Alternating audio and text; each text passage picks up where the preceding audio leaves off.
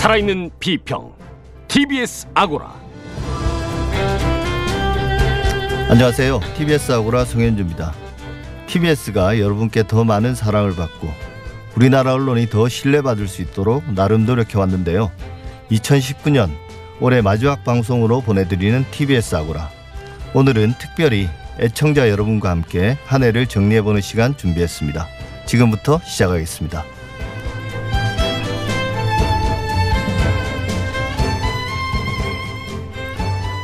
애청자 여러분들과 본격적인 이야기 나누기 앞서서 빅데이터 전문가 한 분을 모셨습니다. TBS의 2019년 키워드로 정리해봤는데요. 빅 커뮤니케이션 전민기 팀장 나오셨습니다. 네, 안녕하세요. 반갑습니다. 전민기입니다. 예. TBS의 2019년을 키워드로 뽑아주셨는데요. 네. 일단 키워드 듣기 전에 어떻게 준비하셨는지 한번 말씀 듣겠습니다. 예, 이 text mining 기법을 활용했고요. 그러니까 네. 인터넷상에서 돌아다니는 예를 들면 트위터나 블로그, 커뮤니티, 인스타그램, 뉴스에 올라온 TBS가 들어간 모든 문장을 취합을 네. 했습니다. 올해 1월 1일부터 12월 25일까지 제가 이제 대상으로 조사를 했고요. 어, 그 결과 보니까 일단 언급량 자체가 올해 같은 경우는 30만 4천여 건 정도 네. 언급이 됐습니다. 작년도 30만 건 정도 언급이 됐고요. 근데 2015년과 비교했을 때 당시 5만 7천여 건이니까 언급량 자체가 상당히 많이 올라갔다. 정도 늘어난 예, 그렇습니다. 거예요. 이제 2016년이 12만 건인데 이때부터 점차적으로 늘기 시작해서 작년에 30만 건 찍고 올해도 작년과 비슷한 언급량을 기록을 하고 있습니다. 그 기사 생성량도 확인을 해봤는데요. 네. 2019년에 어 9,400여 건. 그러니까 TBS가 들어간 언론 보도가 이만큼 그 나왔다는 TBS의 거고요. 어떤 인터뷰나 이런 것들을 받아서 기사로 만들어진 거 말씀하시는 거죠? 정확한 지적에서 예. 인터뷰 끌어다 쓰는 기사들이 많이 예. 나오는데 2015년에 1,900여 건이었으니까 이것도 굉장히 많이 늘었고 예. 현재 그래서 하루 평균 한 26개 정도 TBS 관련 기사가 지금 예. 나오고 있습니다. 그러면 일단 그 조사하신 키워드 한번 열거해 주시죠. 크게는 일단 세 가지로 정리가 됩니다. 예. 첫 번째는 김어준, 음, 그다음에 역시 예. 예, 유튜브 DJ. 그 외에 이제 상위 10개 키워드 안에 뭐 프로그램 이름들이라든지 라디오나 TV, 예. 공개 방송, 여론조사, 시민 이런 단어들 볼 수가 있거든요. 예. 그러니까 어쨌든 TBS를 중심으로 해서 어 문장을 썼을 때 가장 많이 언급되는 단어 세 가지는 김어준 씨, 유튜브, DJ 이 정도로 정리를 할 수가 있겠습니다. 네. 그뭐 특별한 이유가 있을까요? 일단 김어준 씨 이름은 1년 내내 꾸준히 등장을 합니다. 예. 하루 평균 한 100여 건 정도가 TBS와 김어준이라는 이름이 함께 언급이 돼서 나오고 있거든요. 근데 이제 가장 많이 언급된 날이 10월 18일 정도인데 하루에만 한 1,400여 건의 텍스트가 생성이 되는데 주로 이제 방송에서 나온 발언이나 예. 인터뷰문들 이때 당시 좀 민감한 정치적 사안들이 있었고 일본 불매 운동과 함께 예. 어, 이런 것들이 기사화가 많이 되면서 언급량이 상당히 많이 늘었고요. 유튜브 같은 경우는 올해 들어서 작년보다 지금 언급량 자체가 250% 정도나 증가를 했습니다. 그 새 프로그램에 대한 언급들 많았고 또 연예인이 출연한다든지 시사 프로그램 출연자에 따라서 뭐 이거는 하루하루 좀 편차가 큰 네. 편이지만 전체적인 언급량을 놓고 봤을 때는 상당히 어 유튜브가 많이 언급된 한 해였다 볼 수 있고요. 그다음에 DJ 역시 김어준 씨와 TBS 언급량이 높다 보니까 타 프로그램에 대해서 자연스러운 관심으로 좀 이어졌고요. 예. 개편이나 진행자가 바뀔 때 관심이 증가하고 그 이후 좋아하는 프로그램을 언급하는 방식으로 좀 글들이 많이 생성이 됐습니다. 예, 그렇게 말씀드리니까 정말 2019년에 TBS가 한 번으로 쫙 정리되는 것 같습니다. 네. 이 키워드와 관련된 우리가 흔히 연관어라고 이야기하죠. 네네. 연관어는 어떤 게 나왔나요? 그러니까 우리가 감성어라는 걸 이제 살펴보게 예. 됩니다. TBS라는 단어를 놓고 봤을 때 형용사나 동사들이죠. 그러니까 예. TBS를 어떻게 표현하고 있는지 그렇죠. 긍부정 반응을 보니까 46.5 대 28.9로 좀 긍정적인 문장들이 많았습니다. 그러니까 어떤 동사나 형용사들이 대표적인가요? 긍정 감성어는 보면 최애 가장 최애. 좋아한다라는 말이고요. 특별하다, 좋다, 즐기다, 기대하다, 응원하다, 공정하다. 예. 그 부정 감성어는 논란, 어불성설, 고발하다, 수위 높다, 편파적이다, 네. 틀리다 이런 단어들이 가장 그 많이 참 등장합니다. 신기한 게 빅데이터 분석을 들어보면 정말 맞아요. 예. 그 오랜 기간 동안 있었던 일들을 아주 몇 가지 단어로 정리가 잘 되는 것 같습니다. 근데 그럼 46.5대 뭐 28. 몇 퍼센트 이야기하셨는데 네네. 어 그게 잘 나온 거란 말씀이시잖아요. 그렇죠. 일반적인 사안들 같은 경우일 때 보통 30, 30, 30 부정, 긍정, 그다음에 중립 반응이 나오는데 일단 긍정 반응은 좀 더 일반적인 기준치보다 높고 부정 반응은 좀 낮기 때문에 네.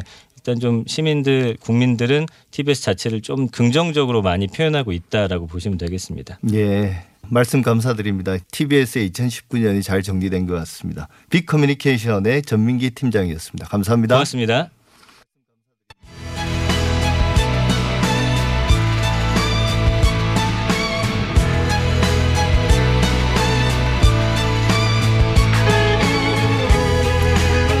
네, 스튜디오가 꽉 찼네요. TBS 아고라가 방송된 이래 가장 많은 초대 손님을 모신 것 같습니다.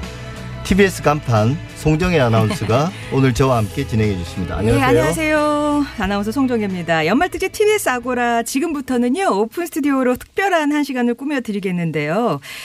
어, 이미 참여 문자와 신청을 통해서 애청자 오늘 아홉 분을 모셨습니다. 안녕하십니까? 안녕하세요. 네, 어서 오세요. 네. 많은 초대 손님이 오셨다고 얘기를 해주셨잖아요. 네, 든든합니다. 그리고 전문가 패널 두 분도 함께 소개하겠습니다. 예. 김준일 뉴스톱 대표, 이종임 서울과학기술대 IT정책전문대학원 강사 나오셨습니다. 안녕하세요. 예, 안녕하세요. 안녕하세요. 예. 네, 앞서 TBS의 2019년을 빅데이터를 통해서 살펴봤는데요. 그 가운데 세 개의 키워드를 놓고 애청자 여러분과 함께 이야기 나눠보겠습니다. 첫 번째 키워드는요. 네, 저희 TBS 하면은 빠뜨릴 수 없는 핵심이 있죠. 바로 김어준의 뉴스공장인데요. 그렇죠. 오늘 네. 오픈 스튜디오에 오신 그 애청자분들께서도 뉴스공장 팬이라고 본인을 소개하신 분이 꽤 많이 계세요. 나 뉴스공장 팬이다 하시는 분 한번 손 들어 보세요. 어우, 거의 절반 이상이 예, 그렇습니다. 그러면 한번 여쭤볼게요. 아침 시사 프로그램 참 많지 않습니까? 라디오 방송 중에도 다들 쟁쟁하고 예, 청취율도 높은 편인데 뉴스공장을 듣는 이유가 있으시다면요? 안녕하세요. 고양시에서 온 정복인입니다.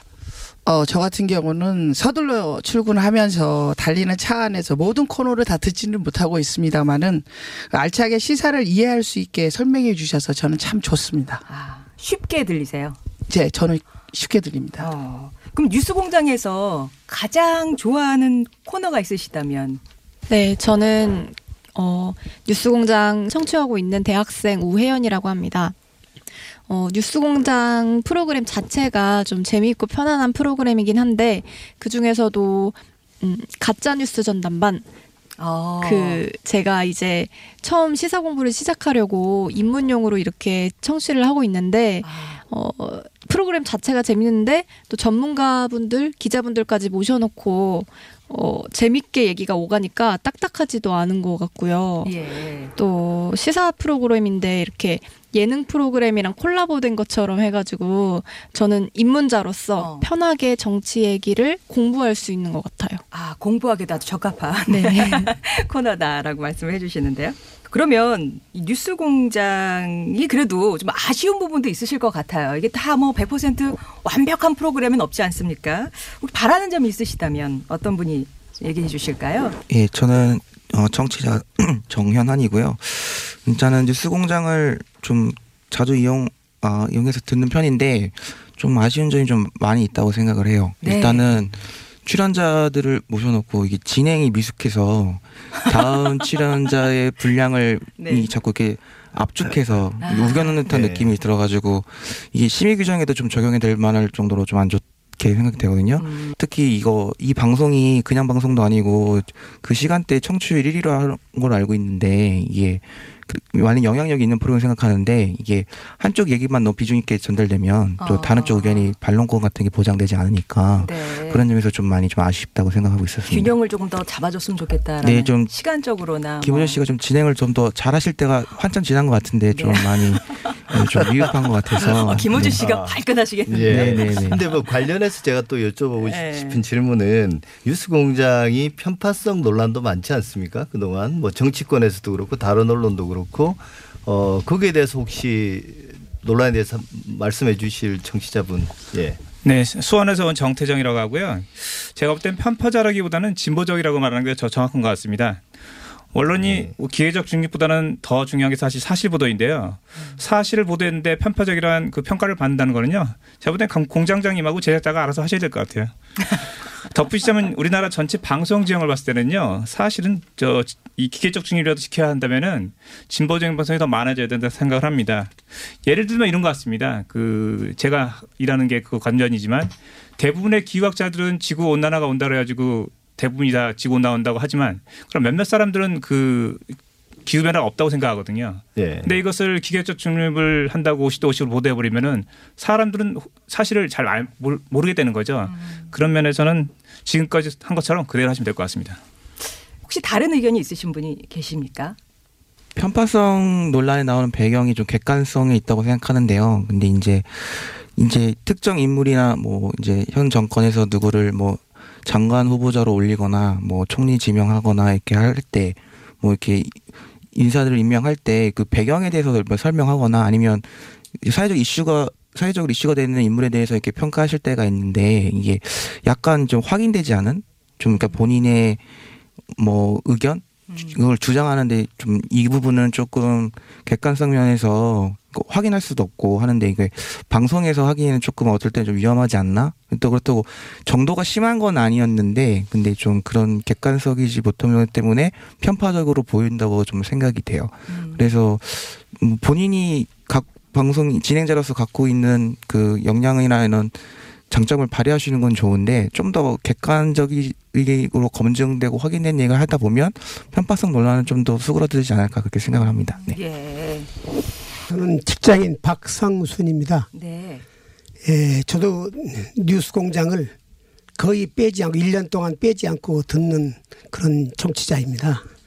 그래서 제가 다른 매체도 보면은 편파성이라든지 뭐 이런 우파 좌파 이제 그렇게 나눠져서 보면 그 보수 쪽에서는 그쪽 보수 쪽에 그 유리한 입장에서 서고 진보 쪽에서는 진보에 유리한 쪽에 서서 이렇게 모든 것을 방송이나 신문이나 이런 걸 다 아마 진행하고 또 그 신문도 역시 그렇게 해서 기사를 쓰는 걸로 제가 항상 그렇게 느껴졌습니다. 네. 예. 자, 그러면 지금까지 우리 청취자분들의 의견을 어, 들으셨는데 지금 언급됐던 아까 최애 코너 가짜 네, 뉴스 가짜 전담반. 뉴스에 또 담당하고 계신 우리 김준일 대표님, 이종인 박사님은 에, 여러분들의 의견 어떻게 들으셨습니까? 예, 일단 저는 그 뉴스 공장에 지금 출연을 하고 있어서 뭔가를 말하기가 굉장히 좀 조심스러운데요. 일단 뉴스 공장에 대해서 뭐 비판한다기보다는 그러니까 좀 한 발짝 떨어져서 좀 평가를 한다라고 이해를 해 주시면 좋겠고요. 음, 일단 공정 약간 좀 설명을 좀 약간 길게 해야 될 것 같아요. 그러니까 지금 공정성 언론의 공정성이란 것이 사람들이 과거에 생각했던 공정성과 현재 지금 생각하는 공정성이 어떻게 변화하고 있는지에 대해서 조금 얘기를 해야 될 것 같은데 최근에 이제 언론사에서 조사를 하는 언론 신뢰도가 있어요. 하나는 시사인에서 하는 거고 하나는 시사 저널에서 합니다. 그래서 매년 발표를 하는데 시사인은 일반인을 대상으로 하고요. 시사 저널은 한국의 파워 엘리트 1000명을 대상으로 합니다. 그래서 미묘한 차이들이 있어요. 근데 어쨌든 올해 9월 달에 나온 시사인의 저널리즘 그 신뢰도에 그거를 물어보면은 한국에서 가장 신뢰하는 매체 미디어로 1위가 JTBC가 꼽혔고요. 2위가 유튜브가 꼽혔습니다. 유튜브가 상위권 내에 들어 뒤에 다시 유튜브라는 매체에 대해서 우리가 얘기를 하긴 할 텐데 굉장히 이례적인 현상이죠. 그리고 한국에서 가장 어, 신뢰하는 상위 다섯 개 프로그램 다섯 개의 첫 번째가 JTBC 뉴스룸이 꼽혔고요. 두 번째가 뉴스공장이 꼽혔어요. 세 번째가 KBS 뉴스9, SBS 그것이 알고 싶다 등등등이 꼽혔고요. 근데 어, 가장 신뢰하는 신문 매체 신문으로만 한정을 하면 1위가 어디일 것 같습니까? 조선일보가 1위가 꼽혔어요. 조선일보, 한겨레, 동아일보, 중앙일보, 경향신문 이제 소위 말하는 신문의 빅5죠. 그리고 가장 신뢰하는 언론인은 계속 그 손석희 씨가 손석희 사장이 1등을 하고 있고 올해 2위에 유시민 알릴레오 이사장이 2위에 꼽혔고요. 시사인에 한정해서 말씀드리는 겁니다. 3위에 김어, 김어준 뉴스공장 공장장이 계속 2위를 하다가 3위로 살짝 밀렸습니다.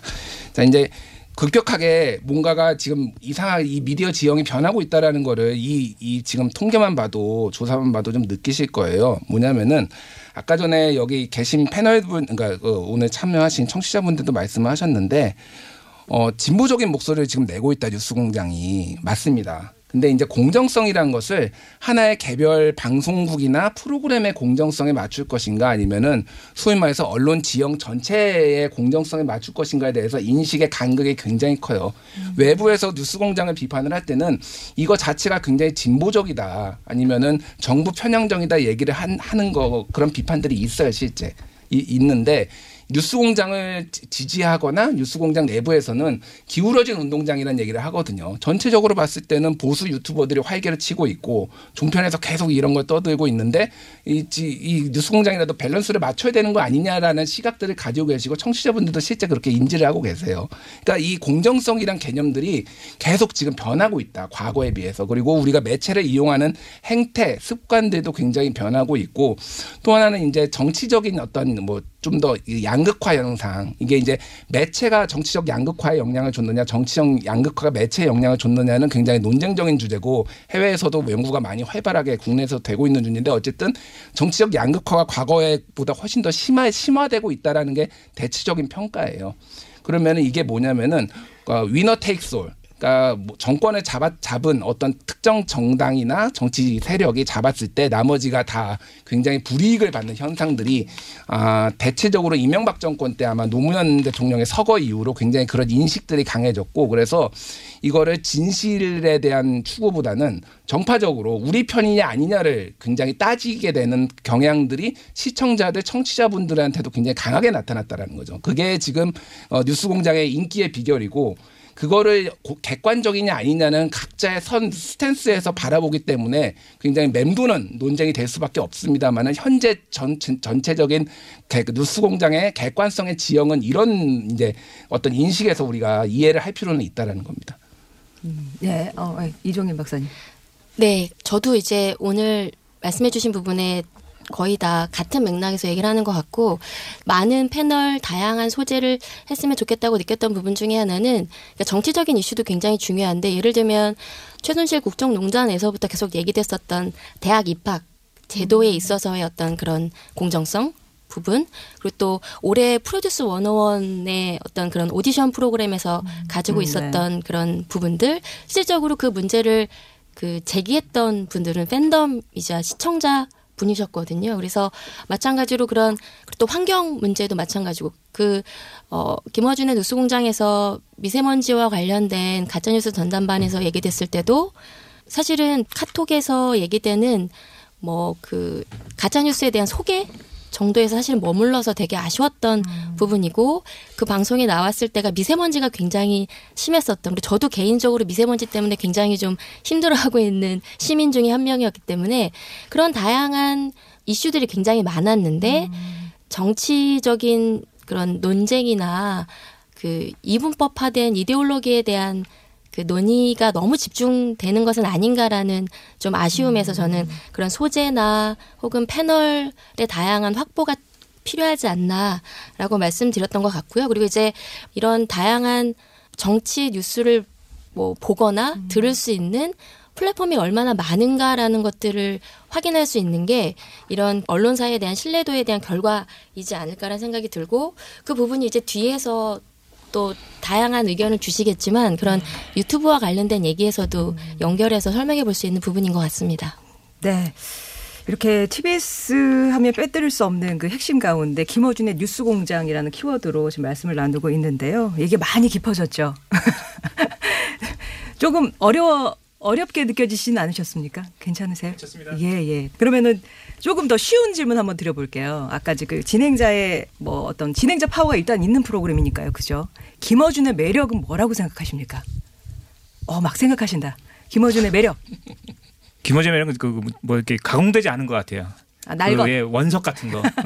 통통 튀고 그러니까 전혀 짜여지지 않은 것처럼 하는 음. 그런 게 제일 최고 매력. 아마 사람들이 거기서 카타르시스 느끼지 않나 그런 생각합니다. 예. 또 다른 매력이 있을까요? 그 외모에 맞게 거침없이 진행하는 그 모습. 거침없다. 예, 예. 네. 그래 아주 그게 아주 저는 뛰어나게 보였습니다. 아, 김호준 씨는요 너무 너무 탱크 같아서 좋습니다. 네. 저돌적이다. 예. 예. 뭐 제가 생각할 때는 그런 건 있는 것 같습니다. 그 김어준이라는 진행자가 어, 어찌 보면 우리나라 방송 미디어 어, 언론 환경에서 이 주변부 비주류에서 출발해서 이게 주류로 이제 상당히 진입해 들어온 건데 그런 현상들은 뭐 정치에서건 뭐 대중문화에서건 항상 일어나는 일들이거든요. 그러니까 주변부에서 성장해서 주류로 진입해서 주류에서 주류 자체를 완전히 바꿔 놓는 그 정도에까지 이르는 경우도 있고요. 근데 이제 김호준 스타일이라는 게 말씀하신 것처럼 저돌적이고 거침이 없고 이게 뭐 네. 가공되지 않은 뭐 꾸미지 않은 거죠. 어찌 보면 솔직한 거고 이런 매력들이 아마 청취자들에게 상당히 어필하지 않는가 그런 생각을 저도 많이 해왔습니다. 예. 자, 오늘 많은 분들이 기대가 큰 만큼 신랄한 비판도 많이 해주셨는데요. TBS 제작진들도 이 의견 소중하게 담아서 더 나은 방송 만들 수 있도록 노력하겠습니다. 잠시 전하는 말씀 들으시고요. 2부에서 또 다른 키워드로 이야기 이어나가겠습니다.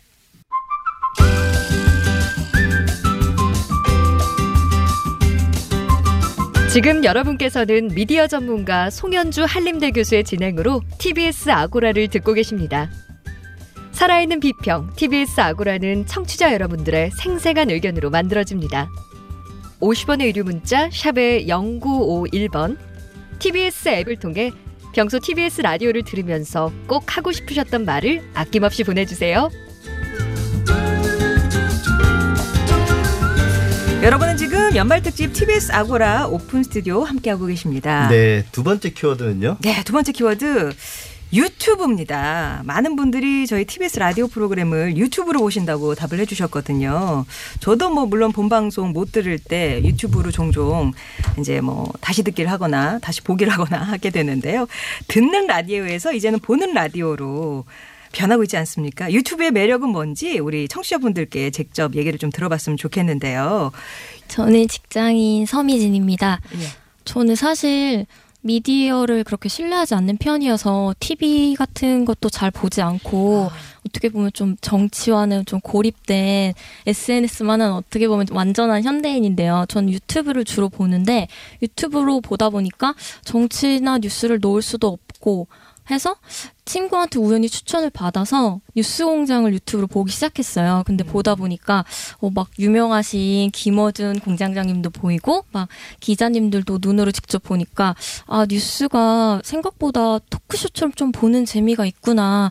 그리고 막 중간 중간에 너무 무겁지 않게 막 가끔은 막 진행이 아뭐 빨리빨리 넘어갈게 하시는 것도 있고 가끔씩 음악 같은 거 소개해 주시는 경우도 있더라고요. 그래서 그럴 때 보면 아 이게 너무 뉴스에만 치중되지도 않고 약간 토크쇼 같이 언제든 제가 보고 싶을 때 그냥 볼 수 있어서 좀 더 재밌는 것 같습니다. 아, 그러니까 보이는 라디오로 보시면 이게 토크쇼 같아 아, 같게 느껴지시는군요. 네, 그리고 막 댓글도 막막 아, 올라오고 저도 댓글까지 막 함께 보실 수 댓글도 같이. 달고 하는데 그런 게 좀 재밌는 것 같아요. 그리고 뭐 주로 시간 나실 때 네. 들 듣거나 보고 볼 수 있는 시간대에 마음 편하게 골라서 볼 수 있는 거죠. 네, 저는 아침에는 사실 거의 예. 들어본 적이 없고요. 저는 맨날 밤에 퇴근하거나 아니면 집에 와서 휴대폰을 이렇게 켜놓고 보다가 좀 재미없으면 넘기고 또 집중 있게 보고 싶으면 보고 예. 밑에 추천으로 뜨는 영상들도 같이 보면서 좀 더 공부할 수 있는 것 같아요. 본방으로 라디오로 들으시는 분이 얼마나 되시나요?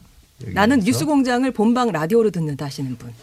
어 그래도 한 절반, 예, 절반 정도, 정도, 절반. 정도시네요. 주로 출퇴 출근하실 때 많이 들으시는 거죠? 예. 예. 어떤 환경에서 듣게 되시는지 누가 어떤 분이 좀 설명해 주시겠어요? 아, 네, 안녕하세요. 저는 30대 직장인 김진경입니다. 어렸을 때부터 라디오 진짜 많이 들었거든요. 주로 뭐 아침 시간에도 많이 듣고, 점심 시간에도 듣고, 뭐 공부하거나 심야 라디오를 많이 들었던 세대인데, 그러다 보니까 저는 아무래도 라디오는 그냥 라디오라서 아날로그적인 진짜 라디오, 진짜 라디오를 틀어서 듣는 경우가 많고 그 스마트폰이 보급된 이후부터는 앱을 다운받아서 앱으로 라디오를 본방을 듣거든요. 네. 라디오는 본방이 가장 재밌다고 생각을 하고 뭐 요새는 팟캐스트로도 많이 제공이 되고 유튜브로 제공이 돼서 나중에 볼 수도 있지만 뭔가 그 본방의 재미는 떨어진다고 생각이 들어요. 예. 그래서 항상 라디오는 본방을 듣고 사실 저도 유튜브는 보지만 유튜브는 그냥 TV의 대용 같은 느낌이라서 라디오를 대체할 수 없다고 생각을 합니다.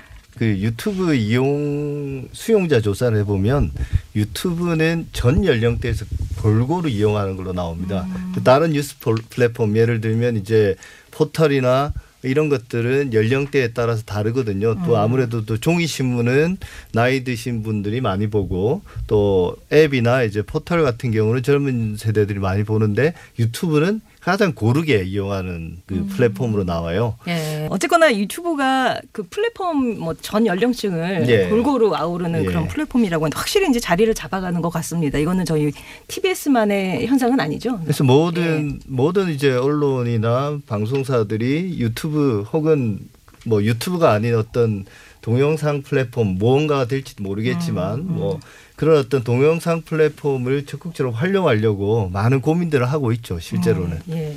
자, 그렇다면 우리 이제 두 패널 분께 여쭤보고 싶은데요. 라디오 방송과 유튜브의 결합, 뭐 콜라보라고 치면 시대적인 변화의 흐름이라고 해도 과언이 아니지만 이제 말씀이 나왔듯이 좀 두 채널은 다른 듯 같은 듯 이렇게 장단점도 뚜렷한 것 같거든요. 어떻게 보십니까? 그 오신 시민분께서도 말씀해 주셨지만 저도 라디오를 사실 굉장히 좋아해서 저도 어렸을 때 막 엽서 보내가지고 소개도 되고 그러니까 뭔가 그, 시- 그, 그 당시에는 시계 아 이러면 제가 라떼가 되는 건가요? 근데 어쨌든 그런 경험과 기억이 계속 지금까지도 라디오를 좋아하고 또 우연히 저는 직업적으로도 라디오에 이렇게 출연할 수 있는 기회가 생겼다는 것만으로도 굉장히 좋은데 이제 뭐 이게 뭐 과거의 얘기만 하는 건 아니잖아요. 뭐 향수만 얘기하는 건 아니고 이제 지금 변화하는 지점에서 얘기하는데 한동안 라디오에 위기가 있었습니다. 그러니까 보이는 라디오가 등장하기 전에 라디오는 이제 사라질 거다. 왜냐하면 새로운 여러 가지 플랫폼이 너무 많이 생기니까 시각적으로 즐겁게 볼 수 있는 그래서 어 그 과정에서 뭐 예를 들면 2005년도에 아프리카 TV가 방송을 시작하고 한국의 유튜브 한국어 서비스를 시작한 시기가 2008년도거든요. 그래서 어떻게 보면 한 10년 넘게 지금은 이제 그때는 되게 특이했던 어떤 방송 뭐 방송도 보면서 채팅도 할 수 있고 막 여러 가지 전문가가 아닌데 방송을 할 수 있다라는 이런 부분들이 그 당시엔 굉장히 낯설었는데 지금에서는 거의 주류 미디어처럼 전 연령대가 청취할 수 있는 부분이었던 것 같고 라디오도 이제 아까 말씀드렸듯이 그 위기를 타개할 수 있는 방법론으로 뭐 보이는 라디오부터 이제 유튜브 채널까지 운영하면서 지금까지 확장이 됐던 것 같아요. 그래서 어 어떤 분들은 이제 편한 시간에 뭐 요즘에 이제 스낵 컬처라는 얘기가 있는 것처럼 모바일에 애플리케이션만 클릭하면 내가 원하는 콘텐츠를 볼 수 있는 시대이기 때문에 legacy 미디어들도 많이 이제 변화를 추구하고 뭐 지상파든 뭐 종편이든 많은 채널들이 유튜브 채널이 다 있잖아요. TBS도 거기에 맞춰서 이제 어 변화했고 실제로 이제 유튜브라는 플랫폼도 같이 병행하면서 어 하고 있는 것 같고요. 또 그렇기 때문에 실시간으로 라디오를 들을 수 없는 분들도 아 내가 듣고 싶은 이야기나 내가 좋아하는 진행자의 방송을 그 시간이 아니어도 들을 수 있는 이런 그 조건이 만들어지면서 어, TBS 라디오가 지금까지 좀 인기를 끌고 있는 것은 아닌가 저도 그렇게 생각을 합니다. 예. 그 TBS의 유튜브 채널이나 뭐 유튜브 파워가 사실은 TBS의 성장에 큰 영향을 미치기도 했거든요. TBS의 어떤 발전을 위해서 김준일 대표님, 김준일 대표님도 이제 뉴스톱이라는 매체를 운영하시니까 어, 이 TBS의 발전에서 유튜브는 어떻게 활용될 수 있을까요? 일단 제약가림도 못하고 있어서 제가 남한테 조언할 처지는 아닌 것 같고요. 예. 다만 이제 유튜브 아까 전에 잠깐 좀 말씀을 드렸는데 유튜브에서 이제 그 다양한 세대들이 참여하고 있고 다양한 컨텐츠들이 수- 소화가 되고 있는데 이게 굉장히 큰 장점과 굉장히 큰 단점이 있어요. 일단은 유튜브의 가장 큰 그 특징은 두 가지가 있습니다. 재미가 있거나 팬덤이 있거나 이 두 중에 하- 둘 중에 하나가 없으면은 살아남기가 굉장히 힘든 그런 뭐 그 알고리즘의 추천 방식도 그렇고 여러 가지가 이제 그렇게 될 수밖에 없어요. 그러면은 언론의 방향성, 그러니까 뭐 일반인들이 들어오는 거를 제외하고 언론에 대해서 좀 국한되자면은 과거에 언론들이 지향했던 방식들, 어떤 가치들 이런 것들과 유튜브가 이 알고리즘이나 이런 생태, 미디어 생태계에서 살아남아야 되는 살아남아야 되는 그런 요구되는 것들이 굉장히 상충하는 부분들이 많습니다. 무슨 얘기냐면은 굉장히 뾰족한 팬덤 지향의 언론이 돼야지만 유튜브에서 더 살아남을 수가 있다라는 거예요. 그래서 예전에 KBS가 되면은 9시 뉴스에서 굉장히 평평한 방식으로 좌우 진보 보수를 동등하게 균형 있게 다뤘던 방식은 유튜브에서는 더 이상 생존하기가 생존하기 힘들다기보다는 그러니까 흥행하기가 힘들다라는 거죠. 그래서 지금 그 시사저널에서 아까 전에 말씀드린 시사인 것만 제가 소개를 드렸는데 시사저널에서 한국에서 가장 영향력 있는 언론이 10인을 이제 조사를 했는데 아까 말 비, 순위가 대체로 비슷합니다. 1위가 손석희, 그리고 2위가 김어준, 3위가 이제 방상훈 조선일보 사장 그리고 뭐 유시민, 김대중, 김현정 쭉쭉쭉 있는데 정규재 펜앤드마이크가 9위에 올랐어요. 정규재 펜 올해 조사한 겁니다. 그러니까 무슨 얘기냐? 이 이제 유튜브에 하나 그 유시민 그 노무현 재단 이사장도 저널리스트로 인식이 되는 거예요 지금 그리고 펜앤드마이크도 이제 저널리스트로 인식이 되는데 뭐 판단은 뭐 다르 다르시겠지만은 보수 쪽에서 보기에는 유시민 이사장은 굉장히 진보 편향적이고 굉장히 편향적인 방송을 하는 사람이에요. 그리고 보수 쪽에서 진보 쪽에서 보기에는 정규제 이 이분이 굉장히 편향적인 보수 편향적인 방송을 하는 사람인데 두 사람이 굉장히 영향력 있는 언론인으로 자리 잡고 있다라는 거예요. 그러면 이제 고민은 그거죠. 이제 TBS에 그 어떻게 할 것이냐. 저도 답은 모르겠습니다만 그 균형을 어떻게 찾을 것이냐가 굉장히 중요한 문제예요, 사실은. 그러니까 지금 김어준이라는 굉장히 스타성 있는 상품을 가지고 TBS가 지금 순항을 하고 있고 거기에 스피노프처럼 더룸이나 뭐 이를테면은 뭐 골방 라이브나 굉장히 많은 그 뒤에 있는 퐁당퐁당 김규리의 퐁당퐁당도 사실은 김어준의 후광을 어느 정도 봤다라고 봐야 돼요. 그래서 김어준이라는 스타 상품을 가지고 이제 여기까지 왔는데 이거에 대한 어떤 긴장감들 그런 거를 어떻게 TBS가 유지할 것이냐가 또 하나가 있고 하- 모르겠어요. 저거 저한테 뭐 뭔가 조언을 뭐 제가 제약관님도 말씀드렸지 못하는 상황에서 조언을 한다기보다는 이 균형 감각을 어떻게 유지를 하면서 이걸 추구를 할 것인가에 굉장히 그 밸런스가 중요 중요하지 않을까 저는 그, 그 생각을 합니다. 청취자분 어, 막 예, 손을 드세요. 어, 좀 점점 뜨거워지고 네. 있습니다. 저는 김준일 대표님께서 좀 잘못 비교하신 것 같은데 그거는 그냥 기계적으로 비교한 거고요. 여론조사 결과로요. TBS는 방송통신심의위원회 규정을 받 적용을 받고요. 유튜브는 아무런 제약이 없습니다. 그러니까 그걸 단지 여론 인지도 조사만 갖고 비교를 하게 되면 뛰는 무대가 달라요. 그러니까 여기는 축구장에서 뛰면 저기는 농구장에서 뛰는데 규칙이 다르다고요. 그거를 같이 적용할 수 없다 고 생각하고요. 단지 그냥 영향력만 비교한다 보면은 그 점에서는 이제 이해를 할 수 있는데 TBS에서는 분명히 김호준 씨가 이, 여기서 분명하게 규정 안에서 정착을 해서 여기까지 오셨기 때문에 그건 굉장히 높이 사는데 음, 유튜브에서 아셨던 점은 뭐냐면 저는 TBS가 그런 규제 없는 방송들 따라가려 할 수가 없다고 생각해요. 그게 따라가서도 안 되고요. 그러면 특색이 없거든요. 이미 따라간다는 자체가 이 이제 후발주자거든요. 그러니까 그- 그냥 단지 그냥 보여주는 라디오인 것 같다는 느낌은요. 어떻게 예, 생각하세요, 뭐 교수님? 저도 한 말씀 좀 덧붙이면 김어준의 그 유튜브에서의 김어준 진행자의 영향력은 뉴스 공장만을 통해서 이루어지는 건 아니거든요. 그 다스베이다라고 그 이전에 또 이제 계속 그 팟캐스트나 어 낙곰수 시절부터 그 유튜브 공간에서 활용될 수 있는 컨텐츠들 만들었고 이게 지금 그 약간 오버랩돼 있는 게 있습니다. 그다음 아까 이제 그 긴장 관계 말씀하셨는데 김준일 대표가 그 경계선에 있는 게 분명합니다. 이 지금의 뉴스 공장은 그런 기존의 지상파 방송이 지켜야 될 규범들과 그 다음에 이제 새로운 저널리즘이 추구하는 그런 어떤 약간은 어떤 뭐랄까요 공격적이면서도 좀 적극적이고 개입적인 그런 저널리즘의 경계에 있는 건 분명하거든요.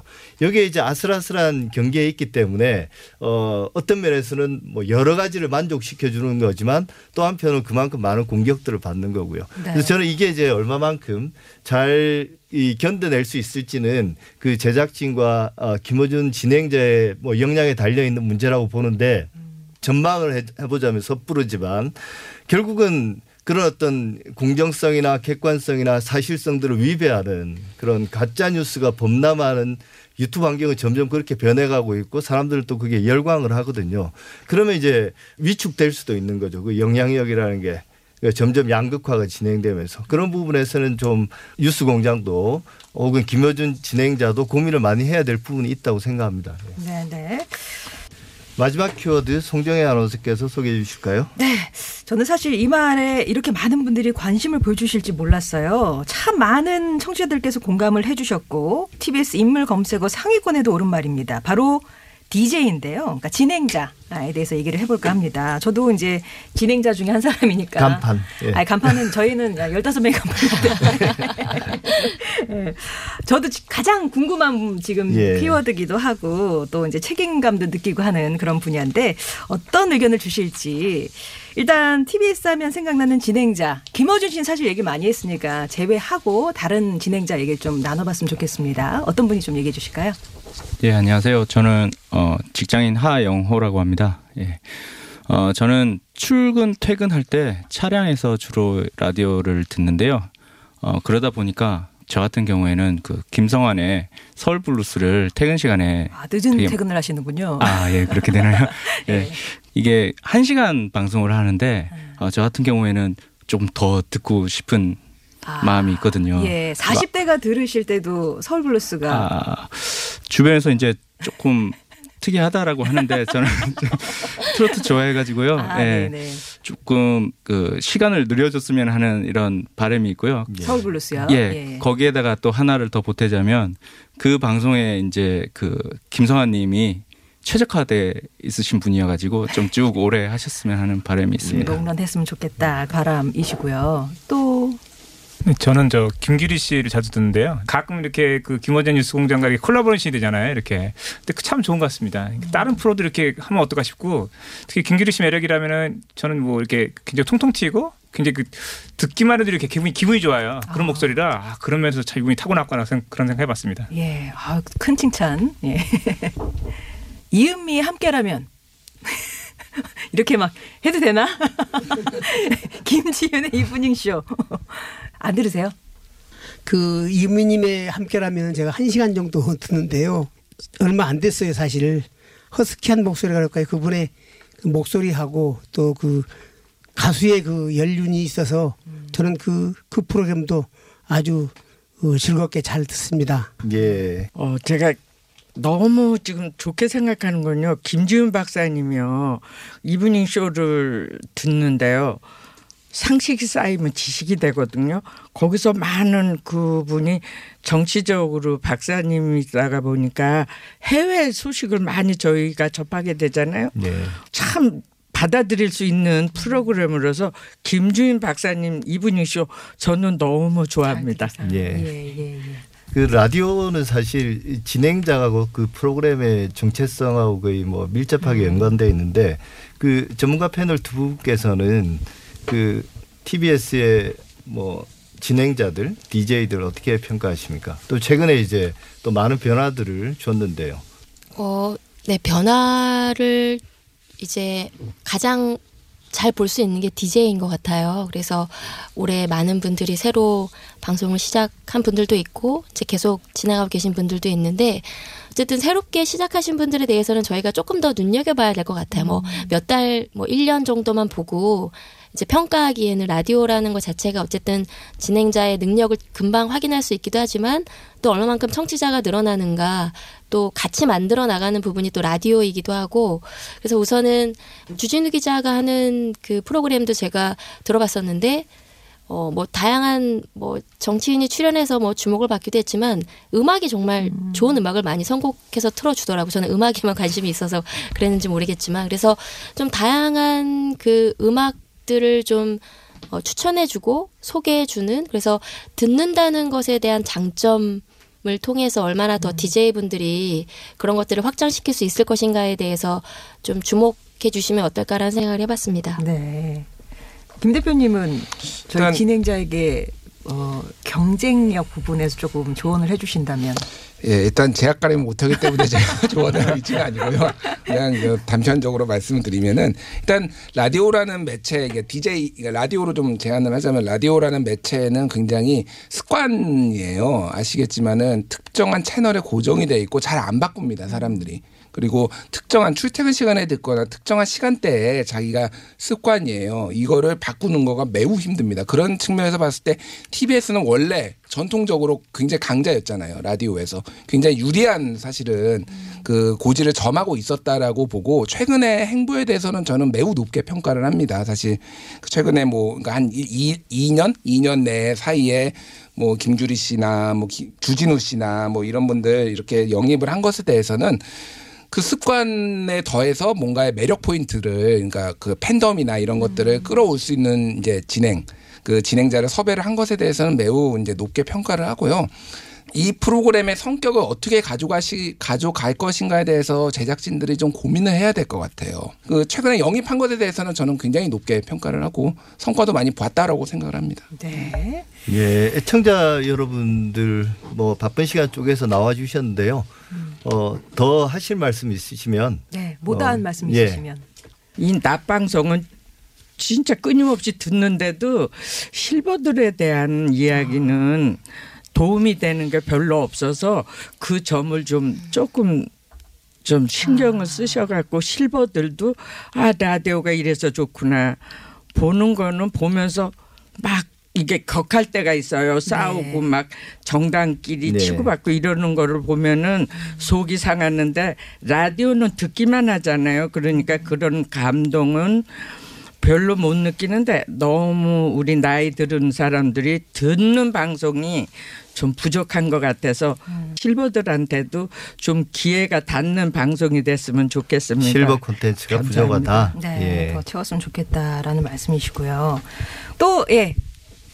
한 가지 저 같은 경우는 아쉬운 점이 있다면 네네. 환경이라면 건강과도 관련이 있고 제가 저 스포츠 쪽에서 일을 하다 보니까 그 코너 코너의 건강 상식이다 뭐다 이런 부분에 대해서 예를 들면 뭐 고혈압, 심혈관 질환 이렇게만 얘기를 하거든요. 네. 근데 문제는 거기에서 그 파생되는 스포츠 부분, 그러니까 어릴 때부터 그 실버 모든 분들이 접할 수 있는 그런 스포츠 종목에 대해서 좀 더 좀 가깝게 다가갈 수 있게끔 꼭 어딘가를 가야 되고 꼭 뭔가를 해야 되는 그런 스포츠가 않았으면 좋겠다. 네, 단편적으로 얘기를 좀 하시는데 좀더 구체적으로 스포츠와 건강과 그리고 환경 부분에 대해서 좀 더좀 디테일하게 좀 설명을 해주셨으면 어떨까 하는 그런 아쉬움은 있습니다. 네.